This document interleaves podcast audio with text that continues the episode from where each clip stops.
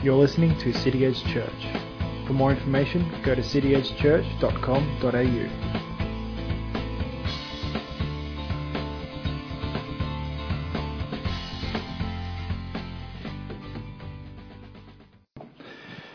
Good morning, everybody. It uh, was only one week we're away, but gee, it seemed like forever.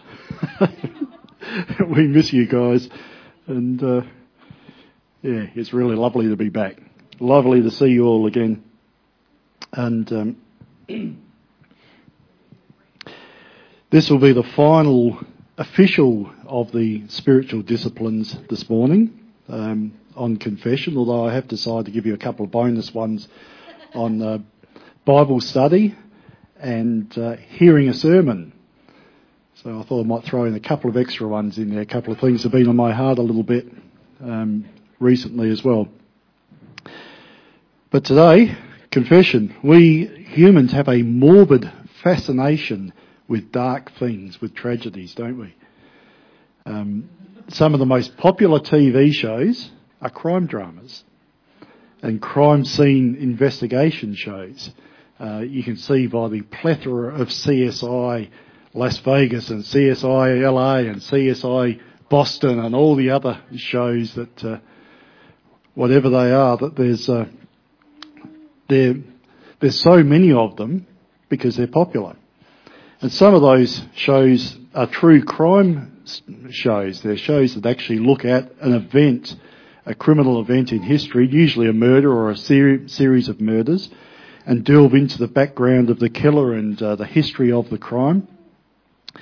And uh, they seem to fascinate us, those types of shows, even if they go into gruesome detail sometimes about the crime. Even us Christians are not immune to the allure of those shows. I suspect we watch them with just as much fascination as anyone else, even if some of the things we see turns our stomach. Um, but have you ever slowed down to look at a car crash on the highway? We all do. It's the same principle. The, the morbid, the tragedy seems to attract us for some reason. And even though we've been called as Christians to walk as children of light, we're still drawn to those types of shows.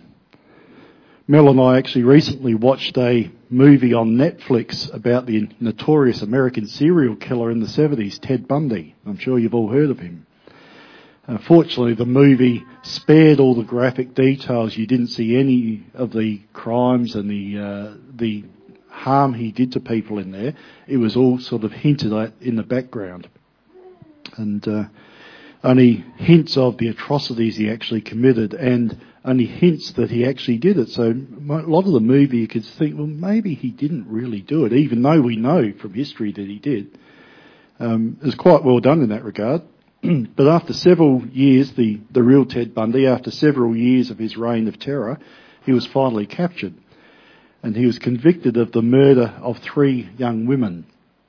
And the penalty he received was the death sentence. So he was put on death row and he loudly proclaimed his innocence for a decade.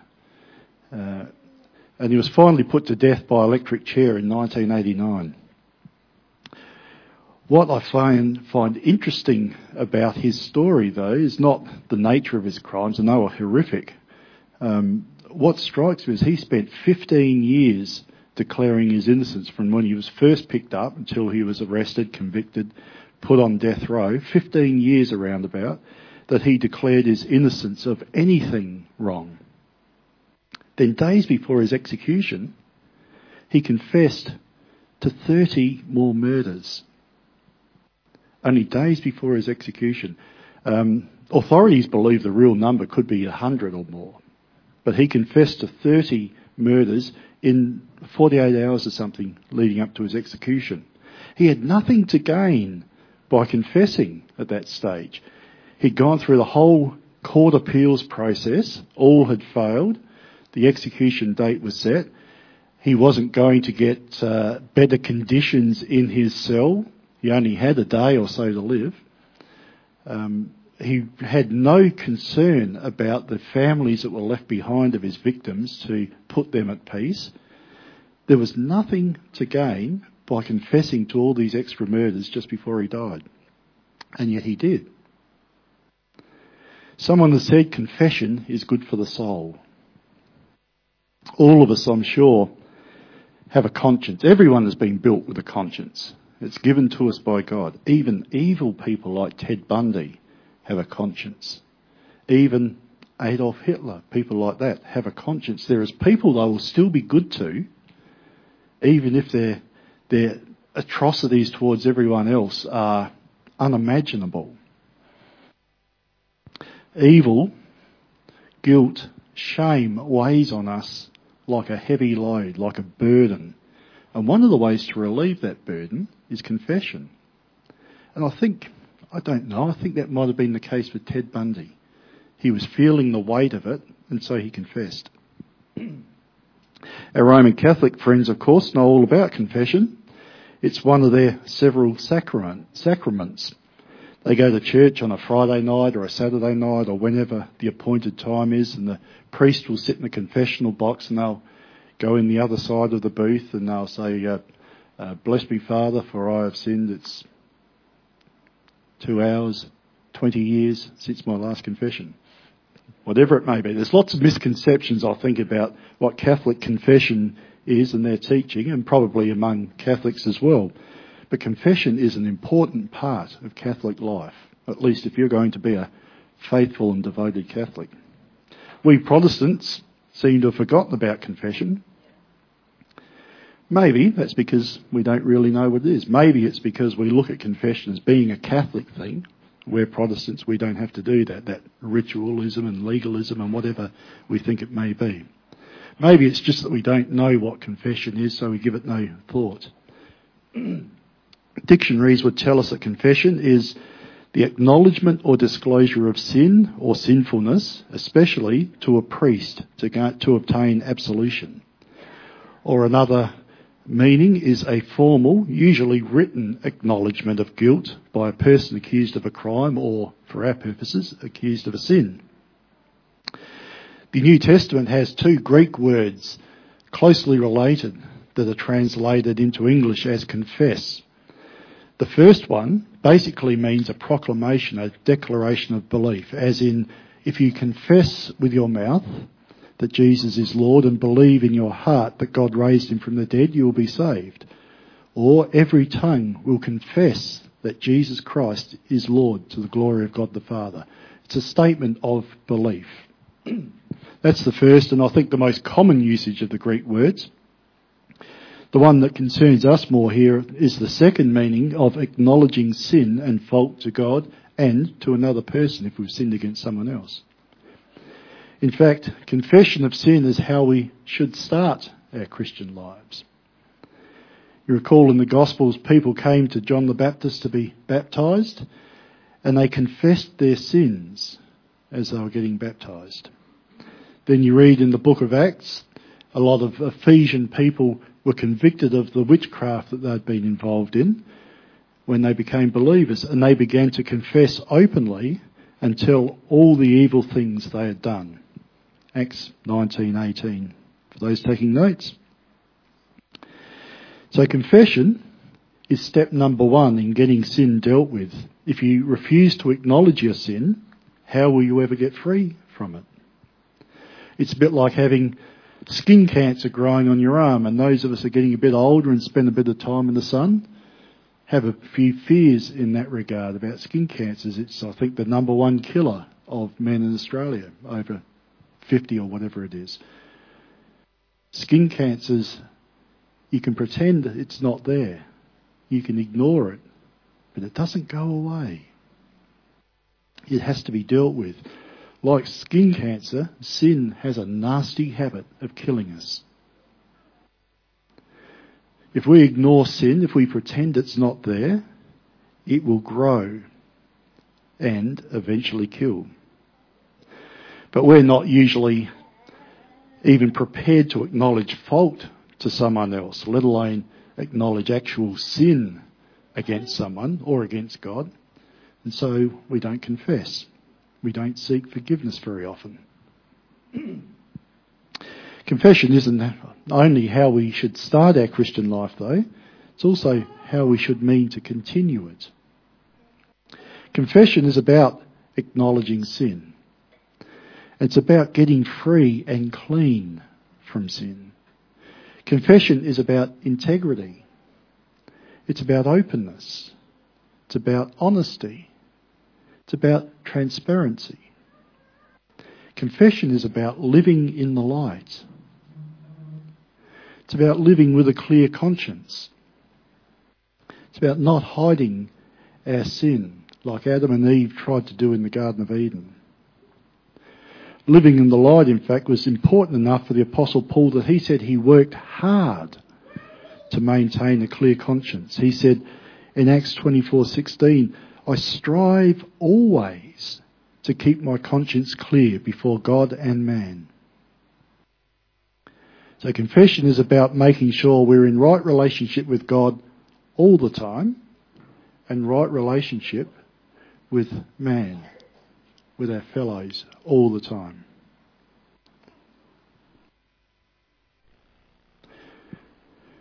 In 1 John chapter 1, John writes, Now this is the message we have heard from him and proclaim to you, that God is light, and in him is no darkness at all.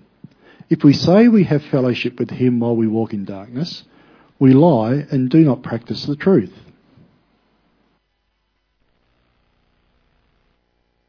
But if we walk in the light as he is in the light, we have fellowship with one another, and the blood of Jesus his Son cleanses us from all sin. If we say we have no sin, we deceive ourselves, and the truth is not in us. If we confess our sins, he is faithful and just to forgive our sins and to cleanse us from all unrighteousness. Do you see? Confession of our sins has a vertical dimension. If we confess our sins, He is faithful and just to forgive our sins and to cleanse us from all unrighteousness. That vertical dimension is critical. All sin is sin against God.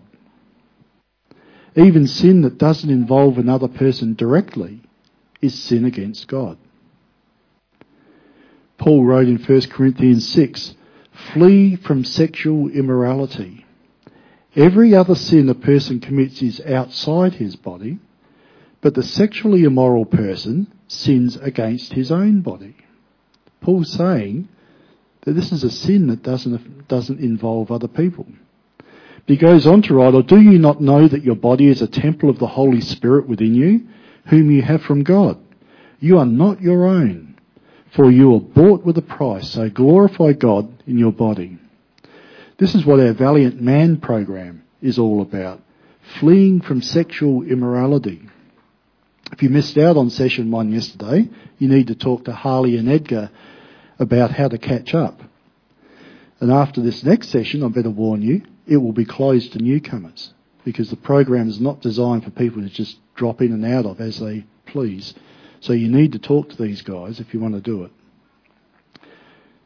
So you might think that uh, looking at pornographic images on the internet secretly or flicking through that magazine in the back corner of the newsagent harms no one else. So you think you don't need to worry about it too much. But it's a sin against your own body. A body that was bought with a price. And so it's also a sin against God. And that's to say nothing of the sin of the exploitation of the person whose photo has been taken. Really, there is no sin that doesn't involve someone else, I don't think, in some way. Obviously, if this private, secretive act that involves no one else supposedly is sin, then anything we do that does directly involve someone else must be sin against God also. So do you think there's anything we can get away with? I've got news for you. Nothing escapes God's notice. Nothing. You can't do any sin that He's not aware of, no matter how private you try to keep it. So our first responsibility then when we've sinned is to come clean to God. Confess our sin to Him. And though we stand before Him ashamed of our sin, discouraged by our weakness, despairing of our ability to even get through a day without sin, we can also come to Him with confidence.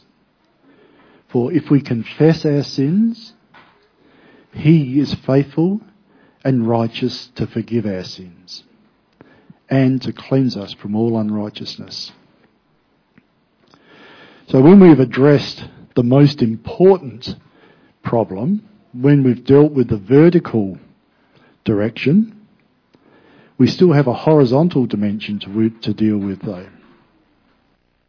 Because John said if we walk in the light as he is in the light, we have fellowship with one another. And the blood of Jesus, his son, cleanses us from all sin.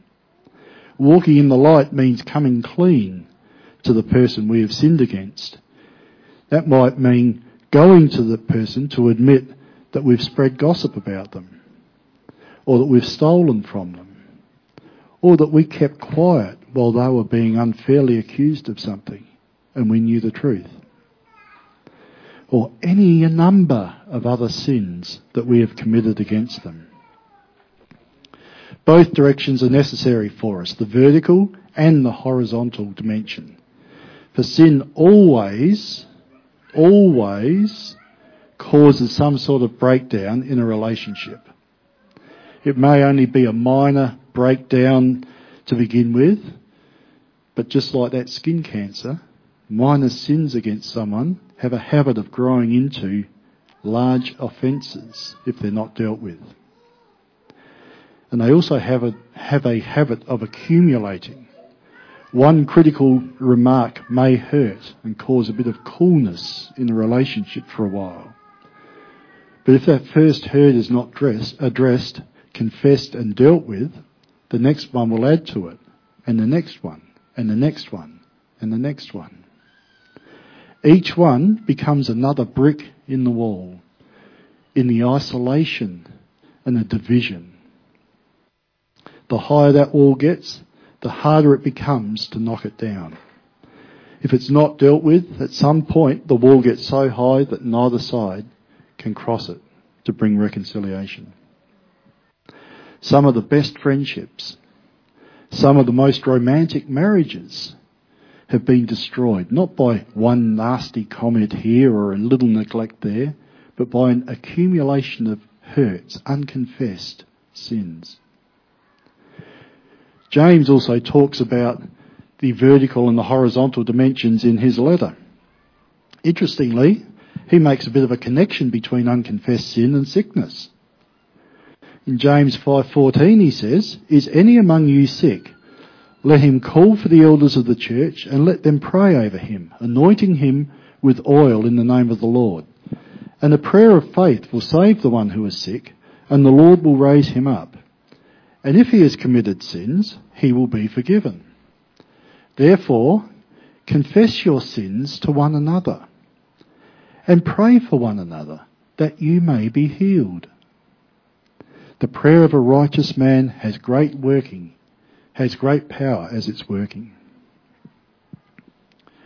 What James says about our confession, the power of our confession, and the healing that can come from our confession is actually not that far removed from what David wrote in Psalm 32. His great sin about, his great poem about sin, repentance and confession. And he says in verses 3 and 4, For when I kept silent, my bones wasted away through my groaning all day long. For day and night your hand was heavy upon me. My strength was dried up as by the heat of summer. Other translations put it, there was a time when I wouldn't admit what a sinner I was, but my dishonesty made me miserable and it filled my days with frustration. All day and all night your hand was heavy upon me. My strength evaporated like water on a sunny day. Another one says, before I confessed my sins, I kept it all inside. My dishonesty devastated my inner life causing my life to be filled with frustration, irrepressible anguish and misery.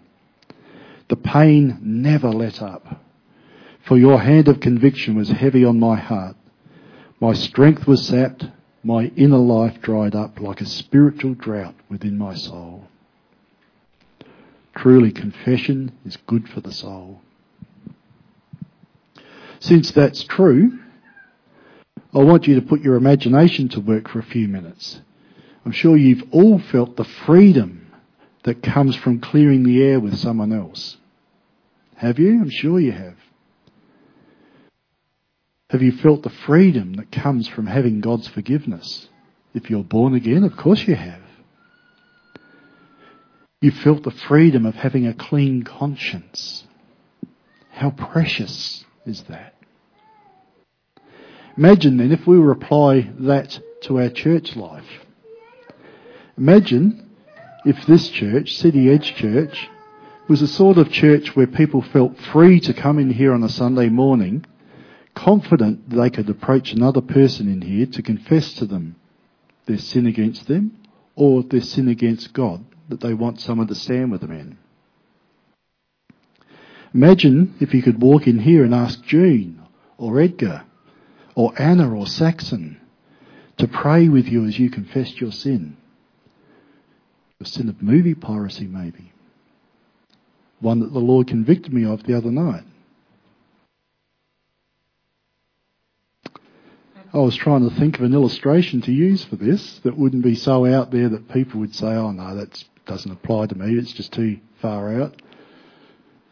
And of course this came to mind and I thought, you know what, I've got some movies at home are pirated. A lot of them.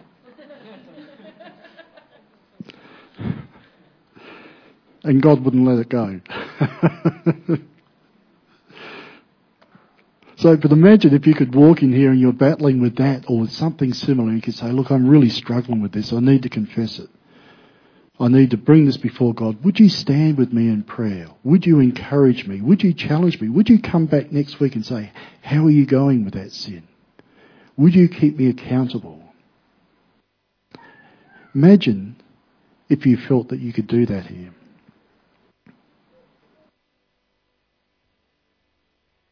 Imagine if you felt safe enough to come in here and confess your sin to someone else, bring it before the Lord, get their prayer, their encouragement, and not feel the pressure to continue on in hypocrisy.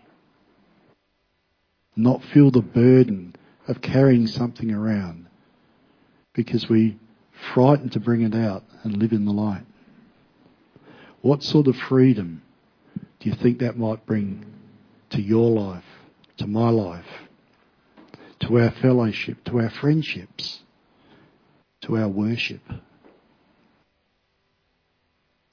Does that sound like a desirable situation to you? Can't imagine anyone would say no. Then that begs the question, what should I do if someone came to me to confess their sin? Firstly, if they've sinned against you, you must forgive them. It's not optional. But this is not the first time they've done it to me, you might protest. They've done it dozens of times. I'm sure they'll keep doing it. It won't be the last. But to put it bluntly, that's not your concern. What did Jesus say about it? If they come to you and uh, say, you say, seven times I've forgiven them, Jesus said, not 70, seven, but 70 times seven. Jesus is saying, you forgive them every time. Doesn't mean necessarily that you trust them with something again. You have to use wisdom, but you have to forgive. That's a requirement. Freely we've received, freely we should give. Paul added in Ephesians, be kind to one another, tender hearted, forgiving one another, as God in Christ forgave you. But what if they're confessing a sin to you that's not actually about you? What if it's movie piracy? Then you need to encourage them and help them, if necessary, to take their confession to the person they've sinned against. And that might mean you go with them as a mediator as they go to that person. You know what it's like when you've had a falling out with someone, you've said, spoken against someone, you've sinned against them, whatever it may be, you don't want to see that person, let alone talk to them. So the challenge of going to that person can be a bit overwhelming. We put it off. So if someone comes to you and says, look, I've sinned against Ernest. I need to go to him, but I'm frightened. Will you come with me? Be my support. Be my encouragement. Poke me in the back. Push me in there if you have to, because I need to get this dealt with. And be a mediator if necessary.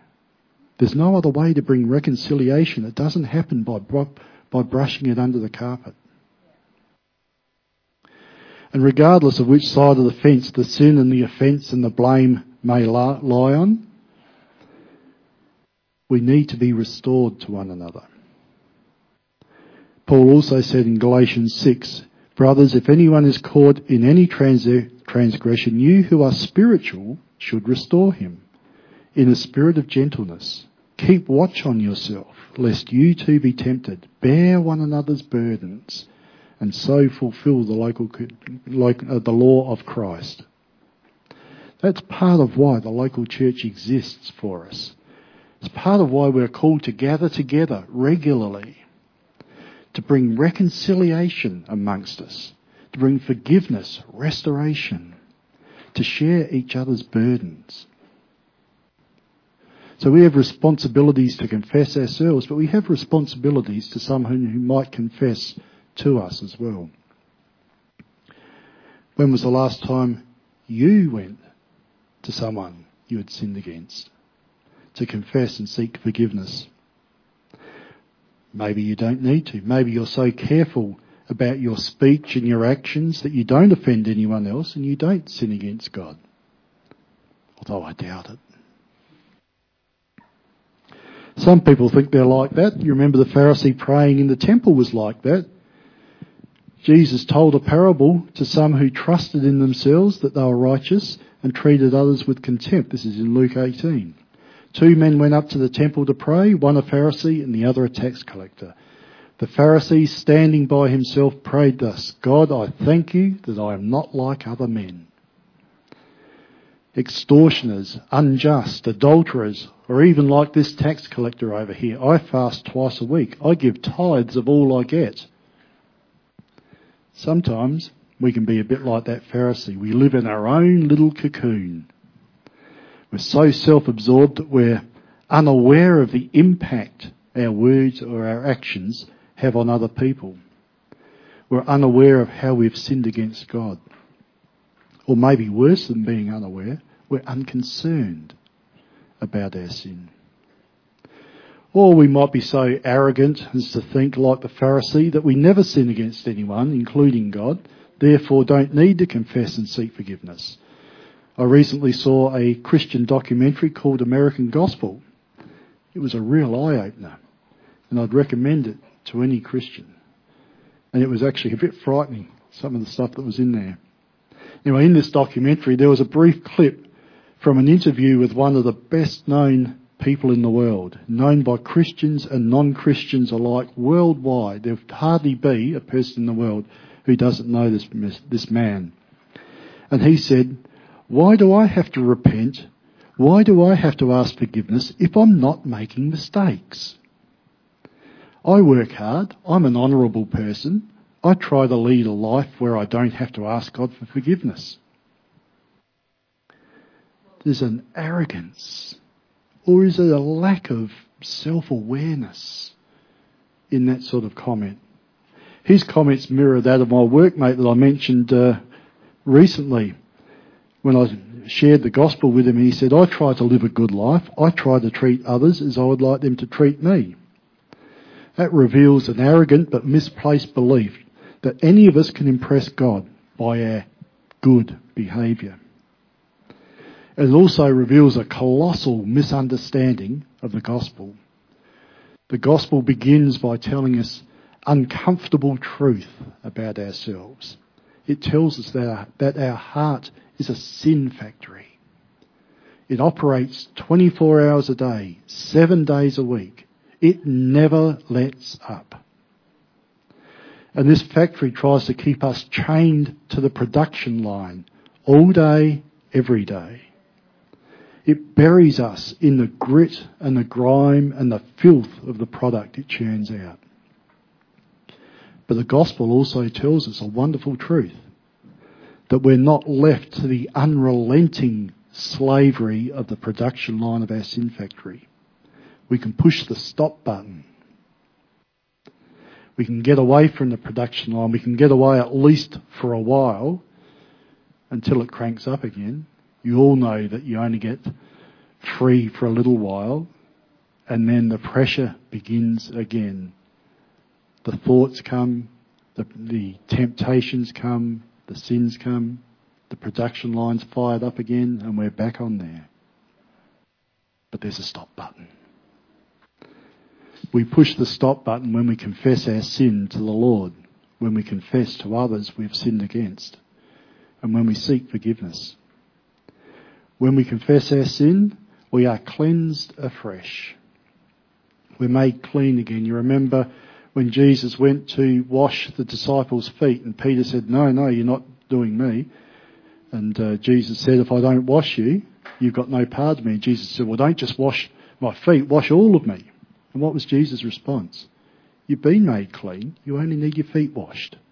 We pick up dirt. Even when we've been made clean by the blood of Christ, we still pick up some dirt. We need our feet washed every so often. And confession is part of getting those feet washed. It's part of getting us clean and away from that production line just for a little while. When we press that stop button, confess our sins, our burden of guilt and shame is lifted and we can live again in the lightness and the freshness of a clean conscience. If you don't believe me about the sin factory, I'm sure you probably do. But if you don't believe me about the sin factory of the heart, the production line, here's a little test for you. Think of someone that you have a strained relationship. Probably most of us do. Think of someone that you are a bit worried about bumping into at the shops or even maybe in church. Someone that you maybe talk to, but there's certain topics of conversation you just don't get around to because you've had a falling out over them in the past. Imagine how easy is it for you to walk out of here and go up to that person and say, look, I've had a bad attitude towards you. I've spoken against you or I've disliked you or whatever it may be. How easy is that to do? It's not, is it? Of course it's not. Because that sin factory is cranking. It's churning out its product daily and part of what its product wants to do is keep you trapped to that sin factory production line and keep you in darkness. It wants to keep that burden on you. You know the relief that you will feel if you clear the air with that person. You know the freedom that will come. You've felt it before. So what would be stopping you seeking that freedom and reconciliation with them now? What's stopping you confessing your sin to them now? Jesus said in Matthew 5, if you're offering your gift at the altar and there remember that your brother has something against you, leave your gift there and go. First be reconciled to your brother and then come and offer your gift. At the end of the day, it doesn't really matter why your brother has something against you. He may be jealous of you because it's just his nature and you've had a bit of success. Or you may be the guilty party. You may have done wrong by him. The source of the offence is less important than the steps taken to reconcile with him. So what's stopping you going to your brother? What's stopping you confessing your sin to God? This sin factory, unfortunately, won't shut down production until the day you die or the day Jesus comes back at his second coming, whichever may be first. But you don't need to wait until then. You can get off that production line at least for a while, anytime you want. You can press that stop button anytime you want. You just need to confess your sin and seek forgiveness. Psalm 32 tells us how to deal with the age-old problem of our sin and the guilt and the shame that accompany it. Anyone who is even remotely reflective realises that their lives don't measure up. We may be better than our friend or our workmate, but our conscience tells us we are not perfect. And perfect is the standard that God requires of us to enter his presence. If you're honest enough with yourself to admit that you're not perfect, if you want the freedom from the burden of the guilt of sin, you need to start with confession. So Psalm 32 helps us here. There's a way for us to have our sin dealt with effectively and permanently. And it says in Psalm 32, Blessed is the one whose transgressions are forgiven, whose sins are covered. Blessed is the one whose sin the Lord does not count against them, and in whose spirit there is no deceit. When I kept silent, my bones wasted away through my groaning all day long. For day and night your hand was heavy on me. My strength was sapped as in the heat of summer. Then I acknowledged my sin to you, and I did not cover up my iniquity. I said, I will confess my transgressions to the Lord, and you, Lord, forgave the guilt of my sin. We're called to live as children of light. We're called to drop the mask of perfection. We're called to tear down the wall of secrecy. We're called to live transparently before our brothers and sisters in Christ and before the world and especially before God. Can I ask you to examine your hearts now and after church and in this coming week to see who is your brother that has something against you? Who is that person I've sinned against? Can I ask you to take the necessary steps to deal with the breakdown of that relationship, to live as children of light? To live in the light, to live the Christian life, we need to live with honesty. We need to live with purity of heart. And that involves regular confession of sin. That's one thing the Catholics might have got right, the need to regularly confess. The way they do it may not be right, but the fact that they acknowledge that I need to do this regularly, they've got right. We've forgotten that sometimes, I think. Will you commit yourself to be open, honest, transparent, vulnerable with your Christian family. It will bring freedom to you. It will bring unity to the church. For where there's unity, the Lord commands a blessing, it tells us in Psalms. Anything less than that brings both spiritual and physical misery. It dries up the bones and causes us to waste away. In the end, we have all sinned against a holy and righteous God. And He has offered His forgiveness and cleansing by sending His Son to carry the burden of our sins, to send His Son to take the punishment due to us, to send His Son to die on the cross on our behalf for our sin. But now on the basis of that cross, there is no condemnation for those in Christ Jesus. There is no condemnation for those in Christ Jesus. Therefore, we should have no fear of bringing our sin before the Lord in confession. So I close this in prayer. Would you join me in that? Heavenly Father, our desire even though our mind sometimes wars against it, our desire is to live with a clean conscience, to live with a pure heart. Our desire is to live in such a way that our thoughts, our words, our actions honour Christ. That our words, our thoughts and our actions honour our brothers and sisters. Father, in our struggle against sin, we have not yet resisted to the point of shedding blood. Give us strength, Lord, to resist sin.